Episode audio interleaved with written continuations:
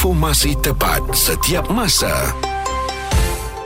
Bulletin FM, isu semasa dan info terkini. Bagi anda yang ada impian nak jadi sebagai seorang pembaca berita, teruskan kerana kami di TV3 ni pun sedang mencari bakat-bakat baru tau. Hmm, dan uh, kami memerlukan wajah-wajah baru sekarang untuk menghiasi kaca televisyen uh, dan menyampaikan berita. Sebenarnya saya dahulu pun bermula dengan impian semata-mata. Hmm. Tetapi kalau kita betul-betul uh, tanamkan impian kita itu kita nak wujudkan, kita usaha ke arah itu Antaranya dengan menyertai pencarian bakat ini, insya-Allah kalau kita terpilih, aa, akan termakbullah impian kita. Muas malam telah pun uh, kami berikan cabaran untuk menyampaikan berita di radio dalam cabaran Muas kasih jadi 2.0 berjaya lulus. Uh, saya tak kata lulus cemerlang lah. Okey. Uh, dia masih saya boleh pun diperbaiki. tak nak kalau boleh tak nak A lah. Ah, saya awak- rasa semalam saya baca tu masih lagi di taraf C lah. Tak, saya bagi B, B tambah lah. B tambah. Ah, B plus eh. Ha. Jadi uh, sekarang ni yang kita perlu lakukan ialah untuk push Muaz supaya boleh membaca berita di kaca TV pula. Okey dan ini adalah cabaran yang besar juga untuk saya selaku orang yang memang uh, takut pada baca berita ni. Hmm. Kalau saya tak takut daripada dulu dah saya baca sebelah Izzuan. ha, Betul, ceritanya saya dah pergi banyak kali audition pun mm-hmm. uh, tak berjaya dan oleh kerana itu saya melupakan hasrat saya untuk jadi seorang pembaca berita.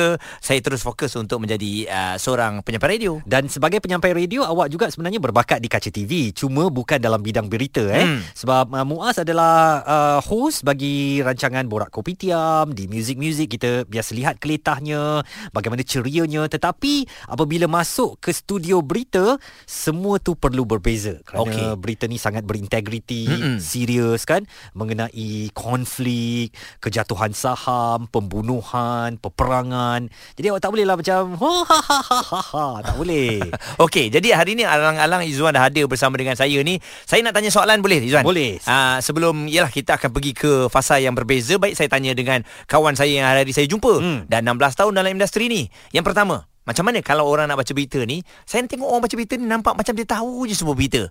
Ah. Persoalannya dia tahu tak semua berita tu? Okey, itulah dia eh. Trik yang perlu kita lakukan sebagai contoh kan. Um, awak kalau tengok saya baca berita dulu kan. Hmm.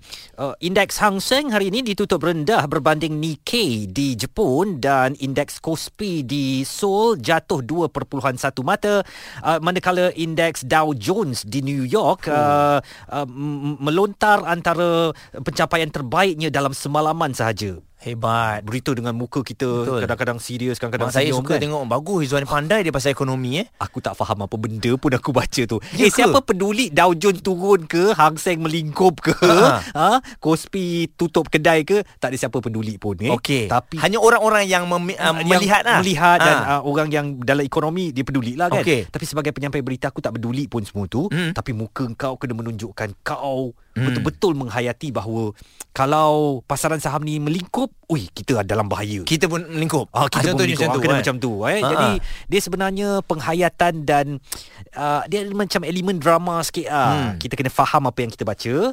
Sebab tu eh dekat bilik berita dulu kita pernah gantung seorang penyampai berita Om Muaz. Sebab apa? Sebab berita petani kena makan dengan harimau, Ha, ha. dia senyum. Oh. Ha, berita Perdana Menteri pergi Itali jumpa rakan sejawatannya di Rom, dia masam. Oh. Oh, hal uh, berita tu bawa balik pelaburan dan sebagainya eh. Itu kena gantung? Oh, eh, kami kami betulkan balik lah, tiup Yelah, balik lah. yelah. Ha, Maksudnya kalau saya ni masuk, Ha. pertama kali baca tu kena gantung saya rasa.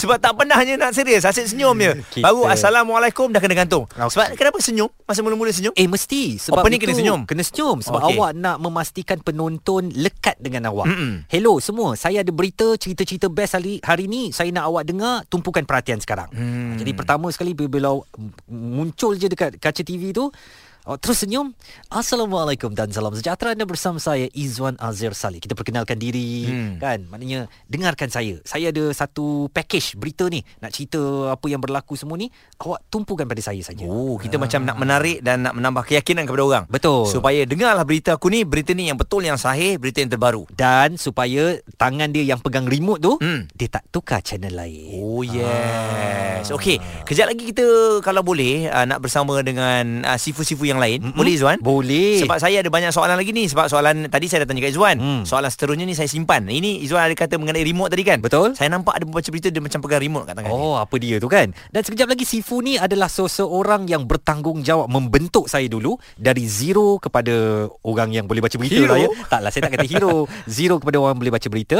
Siapa dia? Sekejap lagi kami bawakan beliau melalui perbualan telefon. Terus bersama kami. Kekal mendengarkan Muaz dan Izwan Azir Diskusi harian di Bulletin FM Isu semasa dan info terkini Baik, hari ni saya akan uh, menyahut cabaran mm-hmm. untuk nak baca berita ni walaupun sebenarnya berhari-hari saya memikirkan boleh ke tak boleh. Semalam di radio dah terbukti boleh. Boleh, Eh, di radio awak dah on air, Ha-ha. terbukti boleh. Kita kena polish lagi pastinya. Okey. Tetapi sekarang cabaran awak ialah untuk menyampaikan berita di kaca TV pula. Itu tak boleh. Wah, Ha. tengok come on lah man. Takkan awal-awal awak dah anggap dia rebutin. Sebab um, kita ada satu rasa yang takut. Mm. Mm-mm. Bila-bila takut ni dia kacau dari segi pembacaan. Uh-huh. Dia akan rasa menggigil lepas tu kita akan uh, mulalah tersyasyul. Okey, tapi kalau awak tak kenal Muaz Muhammad ni macam mana, orangnya handsome. Orangnya tinggi, putih kulit dia melepak, suara dia sedap. Sudahlah, sudah. Jadi sebenarnya dia ada package sebagai seorang penyampai berita. Berbanding dengan saya dulu, Ah. waktu Sifu seorang ni yang kita nak bercakap ni ambil saya, saya ketot. Hmm. Rambut belah tengah. Eh okey. Tak cukup tinggi.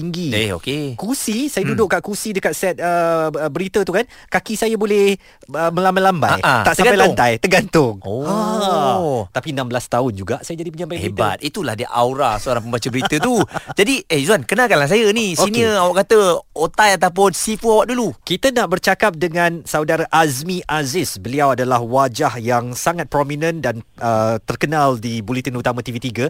Azmi Aziz ni individu yang bertanggungjawab polish saya daripada kosong Mm-mm. sampai saya jadi seorang penyampai berita yang baik. Wow Abang Mi Assalamualaikum Selamat petang Waalaikumsalam Izwan apa khabar? Sehat Alhamdulillah Terima kasih Senang sekali uh, Abang Mi dapat uh, bersama dengan kami di Bulletin FM Sekarang ni kita nak kena bantu Muaz ni bang Sebab uh, dia nak menjadi penyampai berita kan Dan uh, dalam sesi latihannya Kita orang gelak-gelak je Berbanding mm-hmm. dengan Azmi Aziz dulu Muaz Dia Ah. train aku Sampai minggu depan nak datang train Aku dah takut bro Garang ah. Aku dah macam Patut ke aku datang Patut tak aku tak datang ni kan ha. Tapi jadi manusia lah Ya, kan betul lah. ha, Jadi macam mana kita nak buat dengan Muaz ni Bami? Ni um, sebenarnya saya pun um, uh, kita tak tahu level Muaz ni macam mana tapi saya percaya kalau Muaz ni dah melalui level-level sehingga ke Mokran ataupun orang kata telah melalui audition Mm-hmm. uh, I'm very sure bahawa Muaz ni dah ada ciri-ciri pembaca berita. Hmm. Okey, kalau kita nak bercakap mengenai uh, pembaca berita ni, uh, orang kata satu hari pun tak cukup. Macam uh, iyalah macam Izzuan lalui dulu, betul ke tak? Kan? Tapi secara ringkasnya kalau kita dah ada ciri-ciri, kalau kita dah ada kriteria, okey, seperti suara, alunan, Hmm. uh, kan uh, kita punya uh, rhythm, okey, kita punya uh, apa nama dia ni, uh, pause, Hmm. okey. Uh, yang paling penting bagi saya kalau kita dah duduk depan studio tu kita kena ada confidence okey Hmm. uh, macam saya ada terdengar tadi Zuan kata takut stage fright lah apalah semua kan kalau dah ada dalam studio cuma advantage kita membaca berita ni kita tak ada membaca depan-depan orang okey Hmm. kita ada kamera di depan kita uh, kan uh, tapi dalam realitinya millions of people berjuta-juta orang Di belakang ah, kamera tu eh. kita di belakang kita.